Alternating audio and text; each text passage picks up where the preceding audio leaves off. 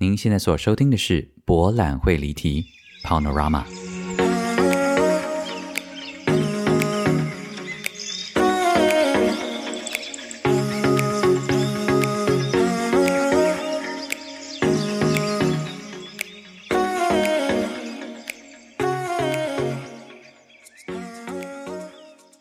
Welcome back to Panorama 博览会离题。大家好，我是蔡博。This is August special。哦，天哪！一个月过得未免也太快了。上一次第七七月份的录完之后，我就想说，耶，可以隔很久。结果，哎，压力马上又来了。我觉得这整个月过得未免也太快吧。我们经历了一整个奥运，跟从三级变成二级的这样的一个阶段，而且我现在人在临台北。哎，大家啊，你们到餐厅用餐了没有？我知道，应该很多人还是蛮不敢的，对不对？我其实心里也蛮矛盾的，就是我当然也会觉得好像在在家里吃比较安全，但又觉得，哎，如果今年到整个年底都是二级警戒的话，你真的是要在在你的家里度过你整个人生吗？我觉得好像也不行，所以觉得这个还是要试着踏出一步。然后，其实说真的啦，从三级变二级呢，就是开放内用的时候呢。那个时候我还在问台南，然后本来那个开放的第一天我就很兴奋，就想说耶，总算可以去按个摩啊，然后呃也可以去吃个饭。结果发现台南很多餐厅根本就还是不敢开呀。你知道我们台南人就是非常的怕死，所以即便呢要开放的话呢，就是还是就是大部分都还是外卖啦。那我当然当然那一天呢，还是有跟这个我的闺蜜 Big Mother 找到了一间餐厅。诶，其实台南有一间老字号的披萨店，叫做八八一八，有没有人吃过？是不是？我觉得味道真的还不错诶，而且它，而且它有出一种非常特别的薯片哦，个人真的是真的好好食啊！在台北的此刻，突然很想要吃我们台南的这样叫做是有提供内容的八八一八哦。如果下次大家有空到台南的话呢，呃，吃吃腻了我们台南小吃虽然很难啊，之余呢，也可以来吃吃看我们当地的一个披萨的品牌，叫做八八一八。好的，节目一开始呢，要来谢谢几位亲爱的听众朋友。第一位呢，要谢谢这位匿名的赞助者，他说摩羯座实在是很难相处，每次想要请。蔡伯喝咖啡呢，就会卡着，不知道这次要留名字吗？要不要留言呢？留言的时候要写什么呢？但是呢，总要有一次呢，把谢谢蔡伯的陪伴写出来的。无论是剧场、书还是 Podcast，唯一呢就是 Legacy 的演唱会能不能出专辑呢？还是蔡伯在蔡伯能不能录专辑呢？很期待呢。我跟你们讲，那个 Legacy 的演唱会是不可能出专辑啊，因为我都是唱别人歌啊。哎，不一定，有一半是唱我自己的歌啦。可是呢，我自己对 Legacy，呃不。不晓得现在的听众朋友呢有多少人呢有去那一场 Legacy 演唱会？其实那是一个我觉得是非常非常感恩的体验呢，因为我觉得年轻的时候好赶哦，就觉得说要办演唱会没办过，好啊，来试试看，就就办，就没想到大家那个时候也是非常的支持我们，好像那个票是在算是蛮短的时间之内就给他卖完了。然后那个时候，我记得那个时候最挣扎一点是说，几乎一般人呢去 Legacy 听演唱会呢都是站着，一方面是人可以站比较多，一方面就是说里面的气氛应该就是要很嗨或干嘛的。可是我这个人就是完全不会带气氛的那一种，我就是会让整个场面冷下来的那种个性，所以我就想说，千万不要让大家站着，大家会很酸，我们还是坐着听好了。然后就又怕坐着听会很不嗨，可是我想说，我干嘛嗨呢？我人就是不嗨的人啊，It's okay，要 be yourself。所以我们就这样莫名其妙就唱完了，但那一天的气氛我觉得很好啦。诶，是我自我感觉良好吗？没有啦，我觉得大家的那个给我爱的能量了。我长得好爱神马，好感恩个雷哥。现在好像没有胆办了耶。哎，好奇怪哦，人老了吗？但 anyway，谢谢这个亲爱的匿名。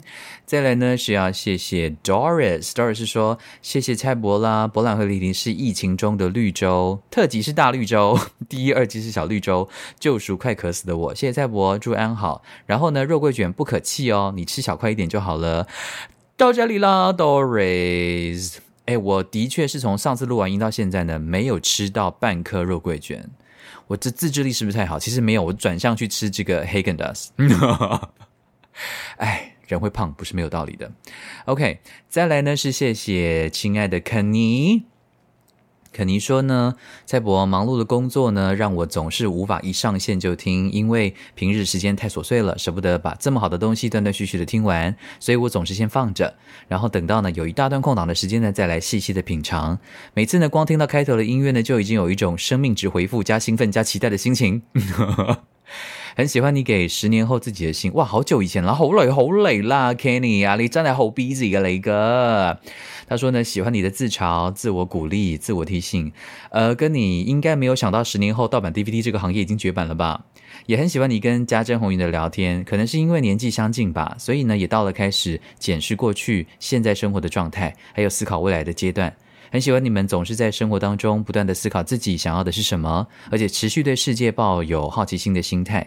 好奇心的状态了，喜欢你的疫苗排队的故事，口罩后面的天蝎座内心小剧场，搭配蔡家有家教的应对进退。蔡家好了，蔡家算是有家教，没错。You are right, you're so right。光是想象那个画面就让我笑到不行。谢谢你在百忙之中，还是为了我们这群耳朵嗷嗷待哺的粉丝挤出每个月的特辑，真的是每个月都在引颈期盼哦。祝福你的新作品一切顺利。到这里了，Kenny。呃，这个。真的是为了我不晓得，现在还有人在嗷嗷待哺吗？你们是不是也给我松懈了？你们是不是觉得说，哎，有就好啊，没有也算了，是不是这样？是不是这样？嗯，Excuse me，没有，我是真的很努力。我跟你们讲，好，我今天要到节目最后再跟你们讲这件事情。好，就这样哈。好，多谢多谢，亲爱的 Kenny 啦，也真是好耐冇见嘅你噶。那最后呢是要谢谢呀，他说啊，周末再看一次 Return，然后今天又听完了这个七月份的特别篇，两个都有点想哭诶，可是实在是好喜欢哦。以下呢刷一堆爱心，以表达我内心的激动。爱心，爱心，爱心，爱心，爱心，爱心，多谢的啦，多谢你来呀！我今天心情还不错，大家有听出来吧？就整个人放的还蛮开的。对，因为呢，觉得好像没有胃食道逆流，整个人生啊，又突然变了一点点彩色。好，我今天要跟大家讲一件事情，这事情非常的重要，就是呢，我我其实上次录完音呢之后呢，就面临人生一个很大的抉择。这个抉择呢，我现在呢八月哦回来想就要跟大家分享的时候，突然觉得那也没什么啊。可是那时候真的是非常的困扰我，所以我想好像是可以聊一下。呃，如果是我的连友的朋友呢，就会看到我在奥运那段时间呢，我一直发了疯的，因为那个时候我们我们家的小林呢，就是跟这个奥恰嘛，就是要打打这个 桌球的这个铜牌赛。然后我那天就是很看，然后因为小林输了之后，我就一气之下呢，就在我脸书上 po 说，我决定要开除我的德语老师，以示惩戒，是玩笑话啦，当然也是事实。因为我那一阵子呢，就是非常纠结于到底要不要跟我的德文老师 say goodbye，让我娓娓道来。我跟你讲，我的个性真的是不知道哪里有缺陷，就是我我我我我。我自己也想不透，大家你们知道吗？好，我的纠结点就在于说，我本来之前呢在 Amazing Talker 上面呢遇到一位我觉得好像还不错的老师，所以我呢我就跟他上课上了一个月哦，然后呢前面两个月我都觉得还算 OK。啊，就是觉得哎，有时候因为我觉得他文法讲解的很好，然后他有时候也会蛮 push 我，也会蛮鼓励我的，所以我觉得这个是老师需要，我觉得他是他的强项，我个人很欣赏。那当然没有一个老师是完美的，我也很清楚。可是呢，到第三个礼拜之后呢，我就陷跟他陷入了某一种僵局。怎么说？这个我也想要听听呢，有在这个教育界服务的听众朋友。好的，我是这样的学生哈，我的心态是这样，因为我不管怎么样，我就是要面临德语考试的这个阶段嘛。因为现在很努力的念德文，就是希望到时候考试能考过啊，那这样子以后才会有机会用这个的德语考过的这个证书，然后再去做其他的事情。OK，所以我现在其实有一个很大的任务，就是要通过考试。那德语的这个 level，我之前跟大家讲解过的，对不对？哈，这是第一季的时候讲的吧？哈，呃，如果是新的听众朋友的话呢，我再给你们讲一遍，就是德语的这个 level 呢，一共是分这个从 A one 在 A two。然后在 B one、B two，然后 C one、C two、C two 基本上是最高的了哈。那当然德语还有不同的这个衡量的模式，我现在讲的是歌德这个系统的。OK，总之呢，我现在就是很努力要通过 B two，所以呢，我在第三周的时候，我就跟我的德文老师说：“老师，我现在有这个目标，所以我们可不可以就开始做练习？”那身为任何一个德文老师，他们都有一些基本的练习题给学生做练习，所以我也觉得很 OK。然后他就给我了一堆练习题，我也觉得蛮感恩的，觉得说，嗯，我就是喜欢有资源的人。我就说这个老师 source 还蛮多的，very good。然后呢，我就开始写习题。然后我开始写习题时候才发现，哎，这习题不不好写呢，我觉得有点困难。所以呢，一开始写的时候呢，觉得还蛮挫败的。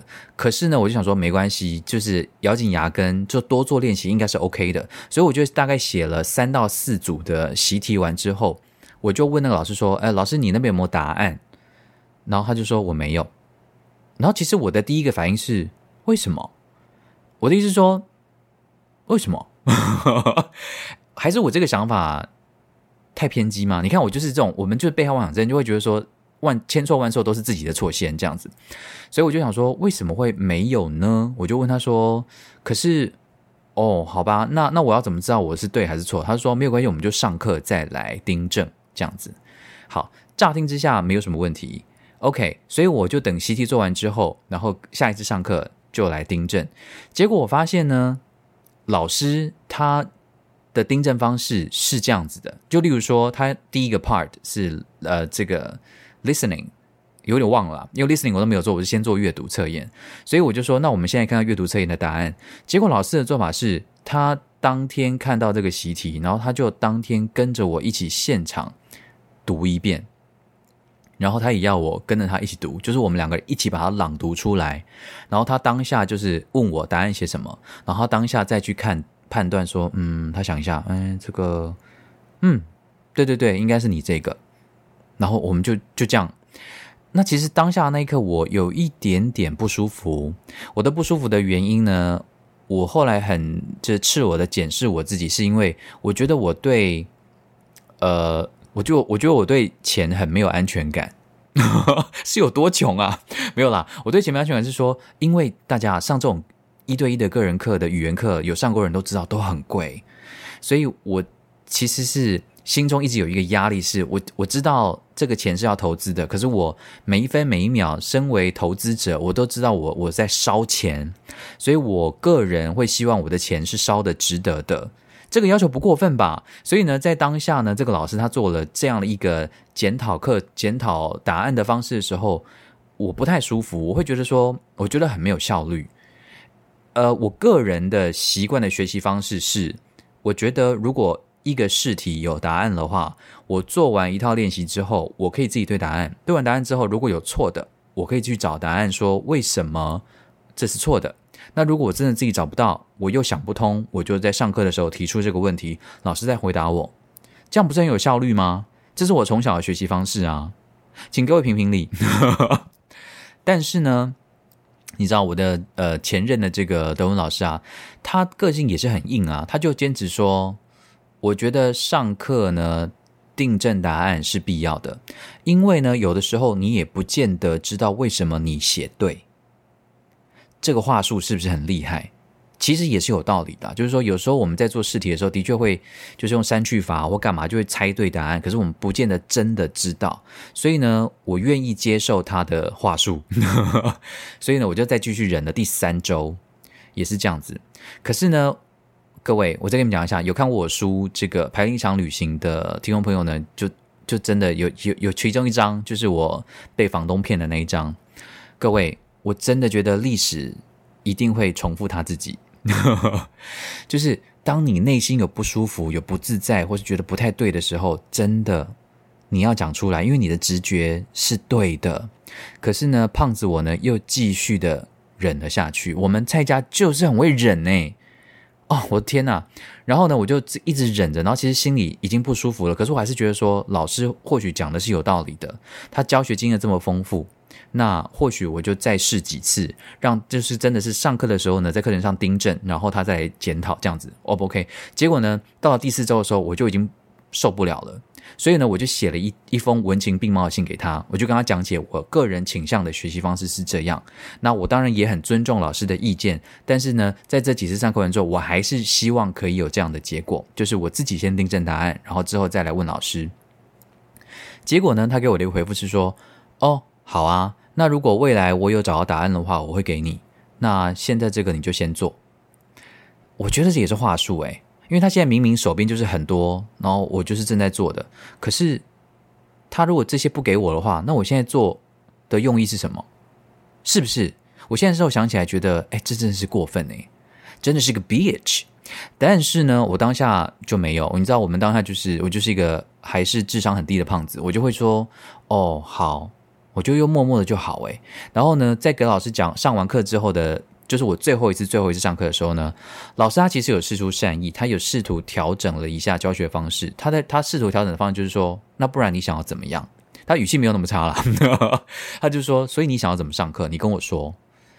那我就跟他讲说，我觉得我们可以把过去，因为他其实是派很多作业的人，他的作业都是自动自发型的，我觉得也很好，因为我我还算自动，可是他都是没有答案的那种啊，他叫我做文法也没有给我答案，他叫我做试题也没有给我答案，他就是他的如意算盘，那就是要在课堂上这样子给我拖时间，浪费我的钱，我好没有风度哦，这样猜人家没有啦，真正但是我的感受的确是这个样子。总之，在最后一次上完课的时候呢，他在课堂的最后最后一句话问我说：“那这样子调整，你还可以吧？”然后我就说：“嗯，还可以。”我就是睁眼说瞎话。但说实话，那那一刻我没有办法说出不行，我还是不满意。亲爱的听众朋友，我真的不知道为什么讲出实话是这么困难的事情。I don't know。就这件事情呢，在我年纪小的时候就是这样，在我长大时候还是这样，所以我觉得。一切都在童年就要一个很好的教育，好不好？小学老师们要要教育大家，这就是为什么我的闺蜜，话说闺蜜是大陆的说法，对不起大家了啊，还是用了这个闺蜜这个名词啊。所以说我的闺蜜 Big Mother 呢，我就是跟她讨论这件事情，结果呢，她分享了一张图给我，也算是蛮厉害的。这张图呢，是她在这个叫一个叫张望行先生的脸书上面 quote 的，我念给大家听啊。因为大妈就跟我讲说，你要自私一点呢。我就你知道，我们台湾人就觉得说，被讲自私不行不行，自私不舒服哈。自私这个字，毕竟我第一季的时候也被人家骂过自私，对不对？你知道这种事情，I know。好，让我来 quote 一下这个张望行先生的字：#hashtag 别怕别人说你自私，#hashtag 只要没有影响他人，自私超棒的。怎么说呢？这个张望行先生呢提了三点：第一，每一个人都很自私，都需要满足自己；第二，坏的自私是想要凹别人，然后还要说别人自私；好的自私是坚持原则，别让自己委屈。太委屈，不能再唱了，这样就有版权的问题。好，所以我这整个人就是太委屈啊。但我当下呢，真的没有表表示出来，然后我还一直就是想要替对方缓夹，这就是我的个性，一直会帮对方找理由啦。所以我那个时候一直没有办法狠下心来跟他 say goodbye，我就一直觉得说很挣扎。我现在回头想，都觉得说到底是哪里有病？可是我觉得这就是一种。斯德哥尔摩症候群，还是说是一个家暴症候群？是不是都是这样子？你说你当下困在那里，你就会觉得说，对方是不是还是为我好？呸！没有，勇敢的离开他，亲爱的各位。现在如果有人对你这样施展心理上或身体上的暴力，勇敢的离开他。哎，离题了。我们今天讲的是自私，自私到底好不好呢？我后来觉得，好像真的是要疼爱自己一点呢。因为大妈那个时候就跟我讲说。可是，身为老师，你付他钱，他没有顾虑到你的感受啊。我就说，可是他有试着做调整啊。那他做完调整，你的感觉怎么样？没有帮助啊，那就没有用啊，是不是这样？其实这道理现在听起来都觉得很简单，可是当下其实是有点有点想不通。我还去问了我两个德国当老师的朋友，一个是塞巴，一个是约克。那塞巴就跟我讲说。呃，要是我的话，我会尊重学生想要学习的方式，因为每一个人想要学习的方式都不一样啊。那今天你都已经讲了，我觉得我就要尊重你，更何况你是付我钱的。如果今天我们只是这样义务帮忙的话，那我觉得是另外一回事。可是今天你付钱呢，使用者付费，然后你也不是没就是不讲理的那一种，那当然就是老师要尽量去配合啊。那如果老师不赞成你的方式的话，那就代表你们不合适嘛。那当然就换老师啊，这些东西都是很合理的。然后呢，约克呢，他反而是有不同的想法。约克说：“哦，其实说实话，如果他是老师的话，他也会希望在课堂上订正作业，因为他发现呢，如果他把作业给学生的话，学生就不会真的念书。”我就翻了一个白眼说：“哦，Come on, York，我又不是中小学生，我又不是那种就是要。”拜托我，我抄答案对我来说是有什么好处啊？我就是要 study，我的人生目的就是要学习呀，对呀，所以这个这个不用担心了，好不好？然后当然约克也说，当然啊，如果你是一个自动自发人的话，我也会觉得说给答案是好的。所以 anyway，我现在正在讲到这里，我就觉得说，哦，come on，我只能说谢谢小林啊，谢谢这个奥恰赢了小林，哎，就是让我当下觉得说，操，哎，对不起啊。就是这个啊，你妈的这个德国人啊，我要 fire 你。所以呢，在奥运之后，我就果决的呃写了一封信，然后跟老师说，我觉得在这个饲养之后，觉得这样子这个方式可能还是的确不太适合我现阶段的需求。那很谢谢过去一个月的指导，那我想需要先休息一下，这样子谢谢。然后我们就这样子分手了。但是呢，我发现 Amazing Talker 上面的老师啊，哎，不是我在讲，嗯，我遇到了一个瓶颈。像我遇到这个第二位老师呢，他也是有 trust issue 哎，我真的觉得是哪里有问题。就是我就说，因为都有试教课嘛，然后我就会跟他讲说，那你可不可以，老师可不可以？我先，所以我现在就学聪明了，就是我接下来新面试的老师呢，我都会，我就想说我要改变我的人生，我就要直接跟他讲说我想要的学习方式是什么。就先讲清楚啊！如果他不赞同的话，那我就我就不要就不要嘛，就这么简单嘛。然后呢，有一位呢，他就觉得说 OK 可以这样学习。然后呢，他就我就问他说：“那你使用的教科书是什么？”哎，什么声音啊？我就说我就说你使用的教科书是什么？然后他就寄给教科书的这个答案给我。结果他教科书的答案呢，他就是很模糊，因为他们就是拿去 scan，然后 scan 完的那个档案非常的模糊。我就想说，呃，请问你有没有比较清楚的版本？然后他就跟我讲说：“呵呵呵，没有。”我想说：“你喝个屁呀！”心中这样想了。可是我想说：“奇怪，你现在当一个老师，然后你连教材都是模糊的，你是什么意思？”然后我就想说：“然后可是因为他耍白烂，然后我我当下又觉得说：好，你这么白烂，那我就想说不要强人为，不要强人所难。我人真好好，我就说好，那你可不可以记一下后面的档案给我看一下？因为如果他后面都很糊的话，我我没有办法用啊，我就只好去买啊。”这样你可不可以寄给我看一下？然后他竟然回我说：“嗯，不行，我不可以寄给你，除非你买很多很多课，我才要寄给你。”这样，哇塞，真的是很……我真的，我看到的时候我就整个人傻眼，因为那个时候我写信息给他的时候呢，我已经买了二十堂课了耶。然后我就想说，这个人还这样回，他是哪里有病啊？然后在那边给我，我真的觉得 trust issue。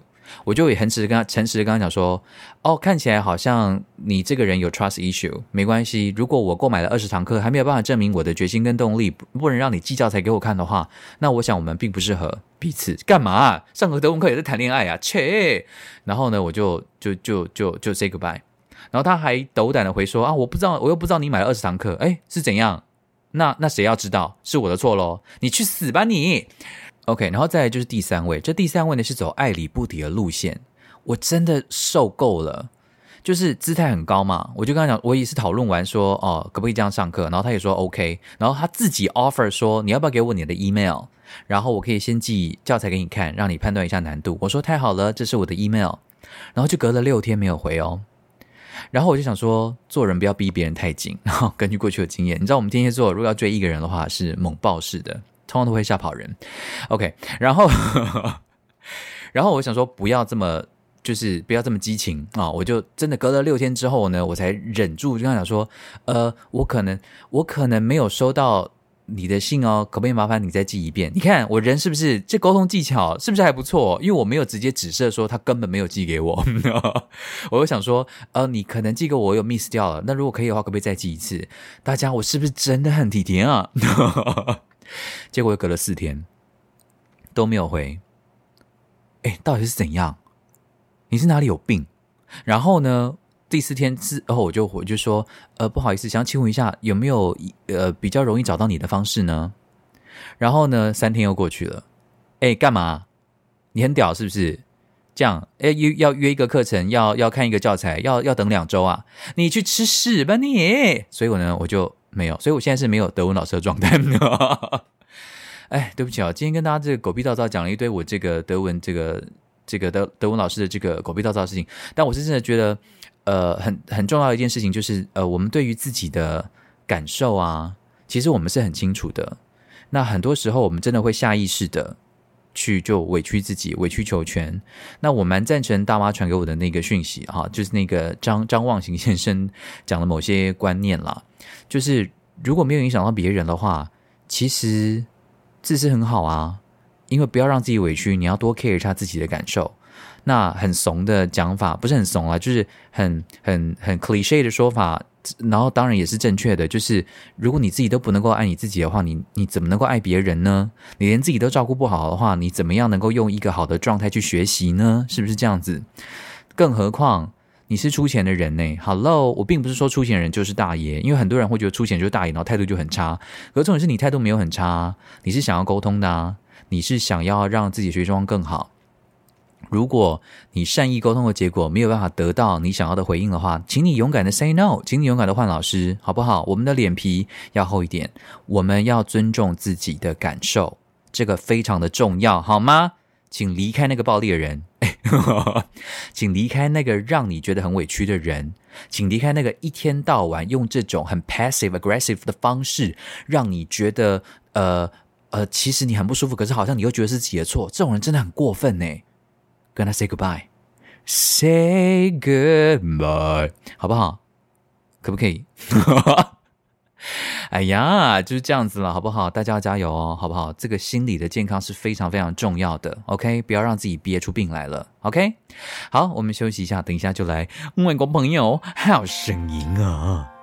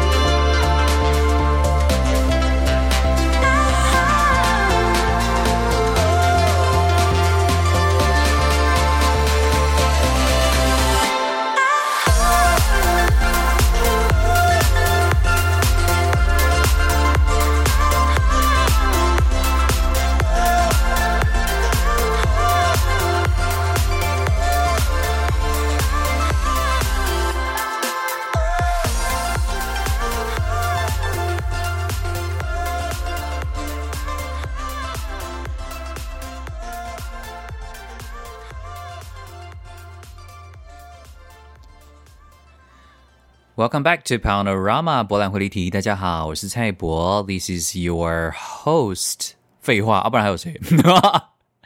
This is our August special. Welcome back，大家，你好唔好啊？好的，那这一集的节目呢，又邀请到两位外国的朋友。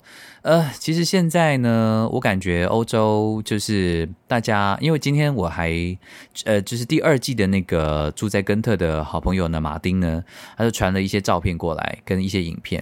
因为他现在是疯狂的在旅行，他就从根特啊，一下飞希腊啊，一下给我飞 Paris，一下给我飞什么有的没有的。然后呢，他就传了他在这个巴黎的罗浮宫里面逛博物馆的影片。哎。算是人山人海哦，嘿，真的哦，而且还有一个唔惊死的查波人，就伫迄个蒙娜丽莎的头前哦，都下都甲迄个翠安哦，都摕落来啦，啊，等于很凶啊，腰手骨哦。祝你的 Delta。Anyway，好啦，如果他就是疫苗都都打完的话，还是可能会感染呢。Hello，为了蒙娜丽莎而感染了 Delta，这样子划得来吗？Anyway，祝大家好运。那今天的第一位呢，是我在呃意大利的威尼斯的好朋友 Michael。威尼斯啊，威尼斯呢，其实我去过很多遍。其实这样听起来很贱，可是其实不是不是要炫耀，是因为我我这样讲很过分。其实我第一次去威尼斯的时候啊，刚下火车吗？对，因为我是坐火车进城的，刚下火车，然后走进去的时候，真的觉得威尼斯太美了，真的觉得怎么可以有地方美成这个样子？然后呢，我就被排山倒海的中国旅客整个给震惊了。真的，威尼斯的中国旅客真的非常非常多。好了，不能这样讲，对中国人不公平。威尼斯的旅客实在太多了，那中国人当然也是出奇的多，多到所有的菜单都有中文，你就知道可以，你知道知道有多少了吧？然后，因为它实在多到整个城市，就是让你觉得哦，可不可以有一个稍微安静点的空间，可以让你放松一下、呼吸一下？几乎没有。在它的全盛时期的时候呢，哇塞！就只是整个圣马可广场吧，是不是叫圣马可吧？就是整个就是就是密密麻麻都是人啊，就蛮蛮烦的。因为你知道，我这种蛮讨厌人多的人的地方，其实威尼斯再美，也会也会有点倒进胃口。所以其实后来我并没有太想要回去，可是后来。几次因为工作关系，就是还是回了威尼斯。我个人觉得也是一个特别的缘分，那也很开心。也因为这样子呢，就在某次工作回去的时候呢，认识了 Michael。那我们现在听听看 Michael 他怎么说。今麦威尼斯西安座，大家好，Hello everybody from Venice, Italy. Today I'm here to talk about how this unique city faced this difficult period. As a result of the 2020 coronavirus lockdown, Venice goes from being one of the most visited cities in the world with 12 million overnight stays per year and twice as many day trippers to a completely deserted city. Actually, the local population is around 50,000 citizens. Venice suffered more than any other city in Italy. The complete lack of tourists the city main source of income, has led to the closing of many businesses and the city almost collapsed. And I must say that we have been punished twice in Venice. First, the big flood in November 2019, and then the lockdown. But after all, the stubborn Venetian spirit was able to find some positive feelings. The city was peaceful and astonishing, and the water canals were so clear and clean. Walking through the streets was so relaxing with the only sound of your steps. Only with the opening of European borders in summer 2021, we started to see a small improvement. People from France, Germany, and Spain started to come and made the city lived again. But this is not enough to come back to the ordinary situation because we still missing international tourism from all around the world. As for me, I really hope my Taiwanese friends will be back very soon to enjoy Venice and meet me again. Thank you, ciao, Michele. Thank you, Michael。我跟你讲，Michael 呢很厉害哦，他他有一家店，他的家店呢就开在圣马可广场的如果面对钟楼，讲好像听众朋友很熟一样，就是说，假如你面对钟楼呢，呃的左手边的一条巷子干嘛？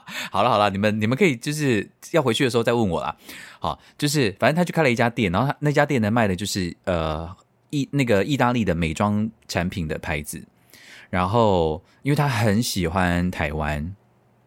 所以呢，只要有台湾的旅行团去或台湾的客人去呢，他就说非常热情的打招呼，然后就送你一堆赠品。真的，大家啊，大家，台湾的大家，台湾的大家，如果有回这个威尼斯的话呢，一定要去 Make 的店呢，给他捧场一下哦，哈，因为他真的是对我们的乡亲呢非常非常亲切的一个很爱台湾的意大利人，这样子，哎呀，真的也是，其实。蛮替威尼斯人开心的，因为那个那个 Michael 就说，其实虽虽然他很想念游客，可是，在没有游客这段日子呢，呃，好像威尼斯的水呢也变得很干净，然后整个广场就是心旷神怡，哈，也是也是蛮开心的。其实好像也蛮好的，我们就放威尼斯一马，好不好？我们就放威尼斯呃一个年假，一个新冠假期，OK。然后期待期待，哎，我现在不期待了啦，人生好绝望。Anyway，好的，那我们第二位的外国朋友呢，是我在这个瑞典的马尔摩。马尔摩呢是瑞典的一个小城，可是它其实离哥本哈根呢非常的近。如果有基本上，如果从瑞典到丹麦的听众朋友呢，可能都坐过那一趟火车。那个火车很屌，因为它从马尔摩到哥本哈根中间呢有一个跨海的呃桥，然后你会坐火车穿越。然后呢，如果在天气啊就是有云有雾的时候呢，就好像整个火车呢就开进去一片云海里面。那真的很屌，然后那个火车呢坐起来，那 火车很快，所以其实住在马尔摩的人呢，要到哥本哈根通勤都是很方便的。这样，那这个朋友呢，他叫做 Harold，Harold 很多台湾的演员朋友一定都认识他啊。我跟 Harold 认识是很久很久之前，透过好友 B 君介绍认识的。然后呢，这个 Harold 呢是是很有名的声音指导的老师。然后他本身也知道很多唱歌剧的啦，唱音乐剧的演员们这样子。那台北表演艺术中心呢？呃，我曾经帮呃嗯北艺中心呢策划了几年的演员训练的课程，然后那个时候就邀请了 Harold 来呃带大家上课，然后他的课呢广受好评。那我们来听听看，他其实 Harold 一直教到今年都还在教，可是他遇到什么样的窘况呢？我们现在听听看 Harold 怎么说。Hello, my name is Harold. I'm a voice and acting teacher in Sweden. Stuck in Sweden right now to, due to the corona situation. I should have been in Taiwan teaching at Taipei Performing Arts Center. I will teach, but I do it on internet, which is bloody boring. Uh, here in Malmö, which is the south of Sweden, we have, together with Copenhagen, the capital of Denmark, World Gay, Gay Pride at the moment. It is the most boring gay pride I've seen in my life due to we still need to have physical distance. So the party becomes a weird partying conferences, seminars, all these that is included in, in the, the gay pride is a very discreet situation right now. It's weird. But at least we can have it, which was like doubtful into the last minute. Uh, here, school starts this week, which is the first time we have physical teaching for 18 months. The theaters maybe, hopefully, opens um, in during the autumn with few people in the audience because we still need the distance. It is unbelievably boring by now, and I see how people also, including myself, relax more and more and start to get used to the situation and don't care so much, which means the cases goes up, even if most people in here is vaccinated by now.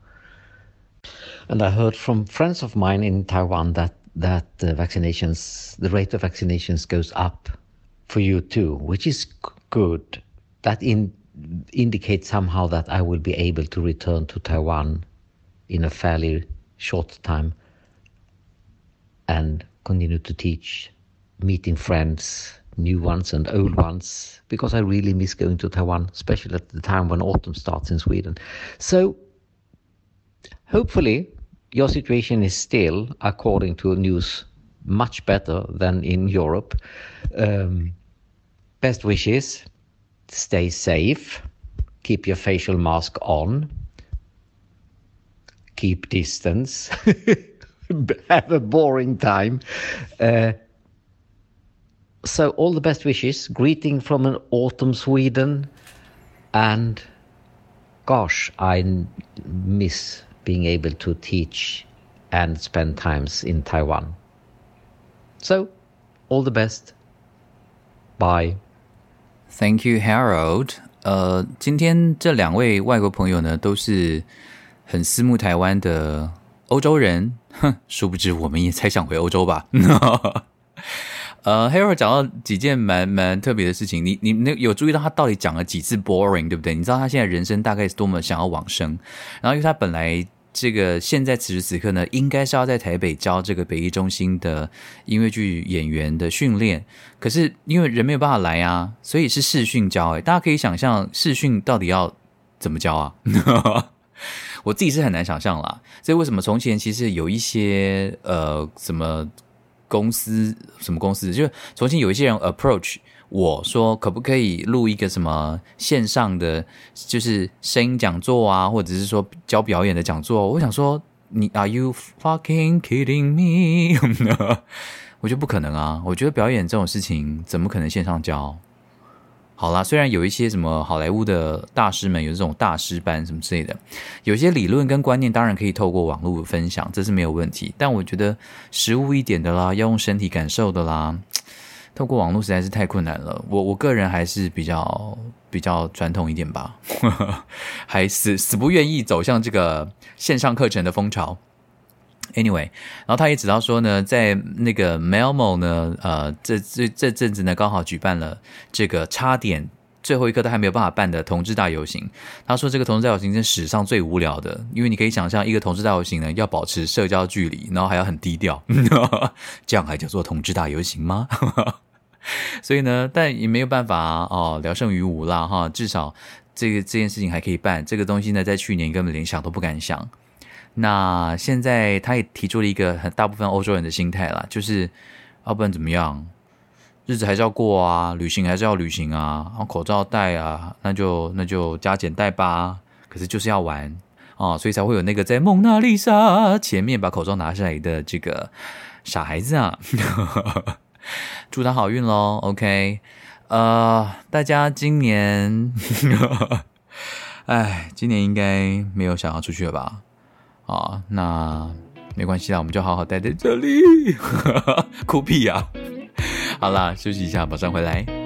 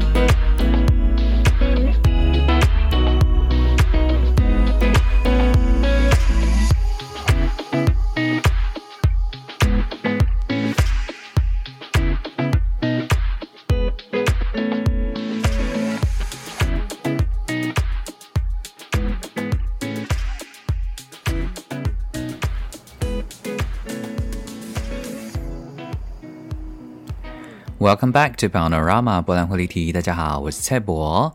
呃，所以啊，你们就想说，所以你现在就是放弃德文了吗？又这么容易放弃了吗？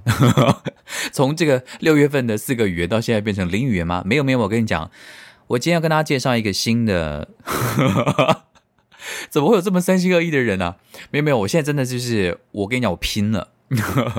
跟大家介绍一个新的呃线上学习语言的网站，它叫做 Lingoda。我会把这个连接呢放在下面。那如果你有兴趣学习的话呢，你可以用我下面那个连接哈，这样我们让我们彼此都互惠哦。就是你可以有折扣，然后如果你有折扣的话，也可以回馈一点给我，拜托了大家。这学我学语言到底是花了多少钱？我跟你讲，这个 Lingoda 哈，它有一个很特别的策划。然后我现在参加的就是这个，呃，它是不定期的。那当然，它它蛮常举办，所以大家呢可以先上它的网站上面，然后你可以先注册，然后到时候呢有讯息它就会发发 email 给你。这个策划是什么呢？我觉得其实蛮好的，对于我这种贪小便宜的人呢，呃是有吸引力的。OK，它有一个计划叫做 Super Super Sprint。这个 Super Sprint 的意思就是说呢，你必须要连续上课九十天，每天都要上一堂课。如果你这九十天每天都上了一堂课的话呢，你的学费全免，全额退费。听起来是不是很厉害？那当然啦，哈。那你想说，那他们这个网站要怎么活啊？因为第一，不是每个人都真的可以九十天每天都上课嘛。各位，你们知道吗？我在此时刻跟你们录音的当下呢，我已经上了连续上了三周喽。我等下跟你们分享一下心得。好，那所以那当然你还是要付钱的。好，你还是会有一个注册费，注册费它是不退的，注册费好像是四十九欧元吧。哈，这个就是不管怎么样，你只要报名了，你就要付。然后接下来他每一个月都会固定扣你一个月的钱，然后会连续扣三个月。但如果你这三个月呢都上满的话，就会在第三个月上完课之后的几天内，你的银行就会收到他的退款。这个是不是蛮值得投资的？好不好？所以这是关于钱上面。那所以，如果你有心，真的要在三个，你看我们之前不是讲过，说你学习一个东西，你练习一个，你学习声音啊，你你做运动啊，你培养一个习惯啊，三个月真的是一个呃最短的底线。所以他们也利用这个三个月的这个时间，就希望能够让你在密集的三个月当中呢，真的能够培养对一个语言的语感，跟你的让你的程度提升。这个网站呢，提供了四种不同语言的学习：英文、德文、法文跟西班牙文。所以，如果你刚好是要对学习这四个语言，然后你又刚好没有钱，哎，没有，你银行还是有点钱，因为它还是会扣啦。你就是要上完九十天，它才会退你钱了，好不好？所以呢，请不要，请不要，哎，好，要自己小心哦，哈，财务还是要管理。但就是说，呃。你你你可，如果你是想要学这四个语言的话呢，你可以参考一下这个 program，我真的觉得蛮好的。当然，如果你不想要这样连续跟他拼了九十天，也是没有问题的。你也可以单堂购课，你也可以买一个月的 pass，这都可以。上面有很多不同的选择方式哈，所以大家可以要看看这个下面的链接，自己点上去看。好，我现在跟你们讲使用心得，我觉得我会跟你们分析它的优点跟缺点。第，我先跟你们讲优点。因为呢，他的这个选课方式哦，你们可能会想说，九十天每天都要上，可是我又不，我我又那什么时候上课？我又不是每天都同一个人有空，我的时间非常的 flexible，怎么办？我跟你讲，他都帮你想好了。基本上呢，你只要购买了这个课程呢，你就会收到所谓的点数。那每一个点呢，就可以选一堂课。所以基本上呢，你每一天你要什么时候上课都是你自己选的。然后你也可以看到老师是谁，你也可以看到他即将上什么课，然后上面也有那个课即将会上课的教材。这都是我觉得的优点。因为呢，很多坊间像 Amazing Talker 的上面的，我现在对 Amazing Talker 是不是印象很差？好了，没关系啊，这是我个人的经验啦，并不代表他。不好了哈，呃，像 Amazing Talker 上面的，大部分的老师用的那个教科书呢，就是很一般，市面上因为市面上大概教科书就那几本，有各种不同的品牌，然后看每个老师自己的喜好。然后他们就是照本按按部就班的照本宣科啊，就是第一课、第二课、第三课这样子。那有的老师基本上不见得会照那个教科书上课，他可能会叫你自己自自修，然后呢由你再问他等等之类的。那我觉得 Lingoda 这个好处就是，它每一堂课都有设计一个非常特定的主题，这是我很喜欢的。例如我上过很多堂课，例如说德国人最爱讨论这个环境保护啊。Umweltschutz，他们就讨论到，所以就会，例如说，就会有一系列的课是关于这个主题的。可是你这个主题其实很好，因为听说考这个德文检定的时候呢，最爱来问这种环境保护啊，然后什么海洋污染啊什么之类的。所以呢，这些东西他都有帮你想好。所以你其实透过每一次上课，你就有机会接触很不一样的主题。所以，即便我的专业是表演艺术，可是我。借由这个机会，我可以去阅读到很多不同的文章。然后它不只有这个阅读的课，它也有专门在练习绘画的课，然后教你怎么去表达你的意见啊，呃，赞成啦、反对啦，教你各种不同的句型。哈，这也是某一堂课。然后它也有那种文法课。那因为文法有很多不同的专专项嘛，哈。那像我今天刚上完的这个，就是教你怎么使用呃副词，就是很多形容呃呃。呃，动词的副词有哪些你可以使用的等等，所以它的分类其实蛮专精的，而且它在你上课前就会提供你教材，所以如你想要先预习的话也是可以的。这个我觉得对我来说很有帮助，所以等于就每天都会 push 我说，我上课前我就是要先预习一下，然后我大概知道今天会上什么，然后我有点心理准备之后呢，老师教的时候，然后有什么问题我才可以比较快的反应出来。我觉得这个对我的学习的模式是蛮有帮助的。好，这个是它的优点，然后它时间也非常的有弹性，所以你就算每天的 schedule 都不一样，你就是每天挑你可以的时间，然后每天在上课前呢的五分钟到一分钟的时候呢，你就上他们网站，然后你要先 download Zoom，好，就是有治安危机的 Zoom，没有办法的去 Zoom 呀。你就是下载 Zoom 之后呢，然后呃，他就会在上课前五分钟到一分钟呢，就会有一个按键，你就可以按说去上课，然后就老师就会自己出现了。然后他另外一个优点就是他的班呢都不会太大。我跟你讲，我一开始从前是很迷恋一对一的，我觉得一对一呢才是就是最好的效果。但我后来上了领勾达之后呢，我有不一样的看法。我跟你们讲是什么？好。我现在都还是在讲优点哈，但很多优点另一方面可能也是缺点。OK，第一个就是因为你每一堂课都是自己随意选的，对不对？所以你自己随意选完之后呢，你会有风险，因为其实这些老师你不见得都认识，所以呢，在第一次选课的过程当中，你可能还是会踩到一两个雷。那我必须说，我这上课到现在已经三周了，我踩到的雷只有两个。诶，这样是很多吗？不会啊，我上了二十一位不同老师的课哦，只有两个我觉得。我自己个人不喜欢，但是我个人不喜欢，其他我都觉得是蛮不错的老师。然后我的做法是，遇到喜欢的老师，我就把名字记下来。然后下一个月，因为他是一个月一个月选课的，所以我下个月要选课的时候呢，我就会 focus 这几个老师的课，然后希望再可以跟他们学习。这样，那我觉得，呃，是不同的老师有一个很大的好处，我觉得这很重要，因为每个老师的腔调都不一样。这个我就在学习语言的过程当中还还蛮重要的，因为我之前都会跟一个老师待很久哈，毕竟我们也是专情的人呐，那就会一直适应他的口音，那好像也也也也也不是一个长久之计啊，因为你。就像你，你学英文也是啊，你一开始就学很标准的美语，然后你突然到美国南方，发现那些南方人讲什么，你根本什么都听不懂。然后你到英国，发现什么都听不懂。所以其实你在这个短时间之内接触到各种不同的腔调，我觉得是一个好事情。好，所以我觉得这是零勾达的优点。然后呢，小班制的优点，小班制比一对一的优点就是啊，同学腔调更是荒唐至极。就是因为同学都来自四面八方，都是非德语系的人啊，所以你反而可以听到很多，就是他到底在讲什么的这种。那一方面，你除了增加自己的自信心之外呢，就 你就你发现你不孤单。你知道学德语的路，学一个语言的路就是很孤单的。你会发现说，你真的不是唯一那个在挣扎的人。你听到同学那边讲一些也拼凑不出来的德语的句子的时候，你就觉得很感动。你就觉得说天哪，你跟我一样，你也在挣扎这件事情，然后你犯的错也跟我一样诶，所以我其实觉得这种小班制的其实还蛮好的，而且他真的很小班，他你你的同学最多不会超过四个人，所以呢，也就是说他一般最多就是五个人，但其实说实话了，我上到现在呢，班上最多就是加我就是四个人，然后最少的就是两个人，所以其实。我觉得这种上课效果还不错，而且真的，你你多听别人讲的话，然后多去理解别人在组织句子的结构，或是说你跟你明明是同一个 level 的，可是有些人比你差，可是有些人比你好很多，你也会被激励。我们天天说就是不能被激啊，所以呢，其实，在上课过程当中呢，听到很多人呢在讲很厉害的德文的时候，哎，就跟我们家 Orchin 一样啊，就是也是会被激励到的哈。这个我觉得是优点。这样，那我要讲缺点喽。缺点就是，嗯，我想一下哦，哎，我刚刚是不是这样？怎么讲起来好像都没有缺点啊？有啦，有啦，有啦。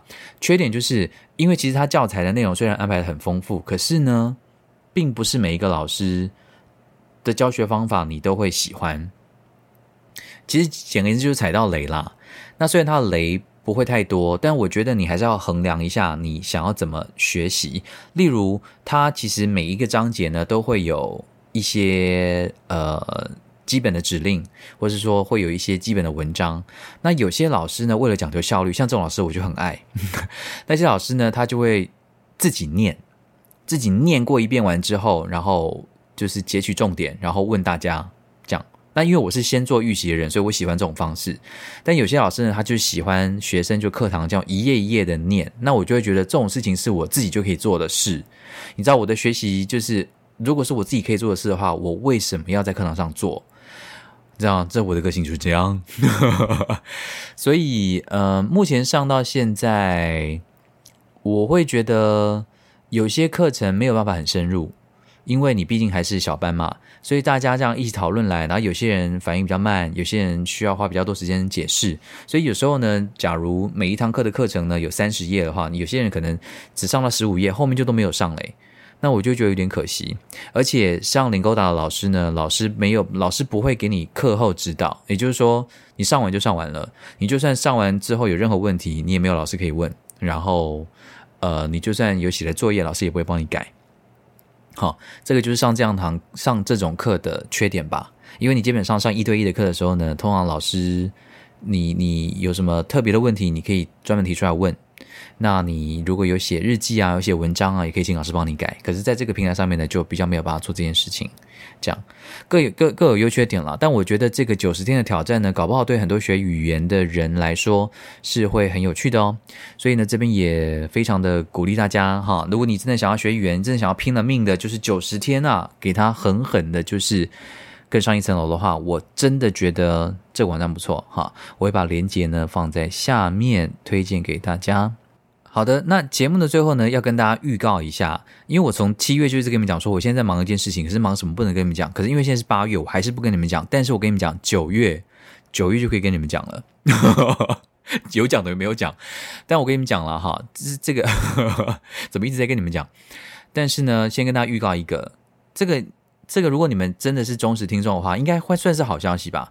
就是呢，从九月底，从九月的最后一周开始呢。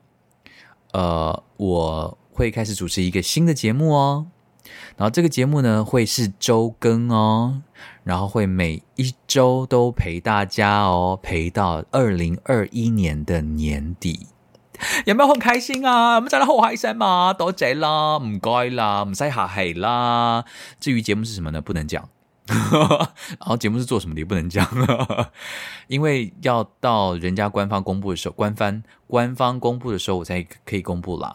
不过，请大家拭目以待喽。下一次大家听到我们九月份的 Panorama 特别企划的时候呢，我就可以跟大家讲了。我觉得是一个蛮令人期待，可是也是让我这两个月呢，呃，心力交瘁的一个工作。哦，真的好累哦。就是最近还是一直很忙，但是忙碌之余呢，德文还是要念，然后。呃，其实呃，我们经历了奥运，然后也看完了金曲奖，真的啦，好，很佩服，也很尊敬那些默默的花了很长一段时间就专心做好一件事情的人。那这些人也在不同时间点上发光发热，很替这些人开心。然后，呃，如果你现在也处于一个哦，就是只能默默的。继续走，跟我们庄志庄志渊一样，这样子就是默默的走。但我们就效法他的精神，不知道往哪里去的时候呢，就继续的走下去，一定可以看到一个明亮的出口的。我勉励我自己，也勉励所有的听众朋友，大家一起加油！二零二一年，哎。在二级警戒的情况之下，还是会有点辛苦的。但是，我想我们这么乐天、这么乐观、这么生命韧性这么强的，一定还是可以找到跟二级警戒相处的模式。然后，慢慢的还是让自己找一个方式可以放松了哈。真的不要不要把自己逼得太紧哈，好不好？好，压力不要太大呢。哈，要加油哦，好唔好啊？好了，好，你可以去睡觉了。OK，那就这样子喽。呃，这个 Panorama 八月份的计划呢，就先到这边。呃，今天觉得跟大家一直在讲学语言的事情，呃，有点不好意思，因为好像也不是每个人都对学语言这么有兴趣了哈。不过，如果你刚好是对学语言很感兴趣的人，的人呢，这一集应该对你来说蛮有帮助的。也希望现在有在学，不管是德文、法文、日文、韩文、阿拉伯文，whatever 文的听众朋友呢，加油！我懂，学语言的路真的非常的辛苦。其实应该学过英文就知道啊，学英文也很辛苦啊，好不好？背单词、文法，然后真的要跟外国人讲话啊，太困难了。但没有关系，撑下去，总有一天是我们的。好不好？等有一天我们回欧洲啊，我们回日本啊，我们回韩国，就可以用这些美妙的语言跟当地人沟通喽，一定是一个完全不一样的文化体验。OK，好了，Sending you lots of love and hugs. See you next month. Bye.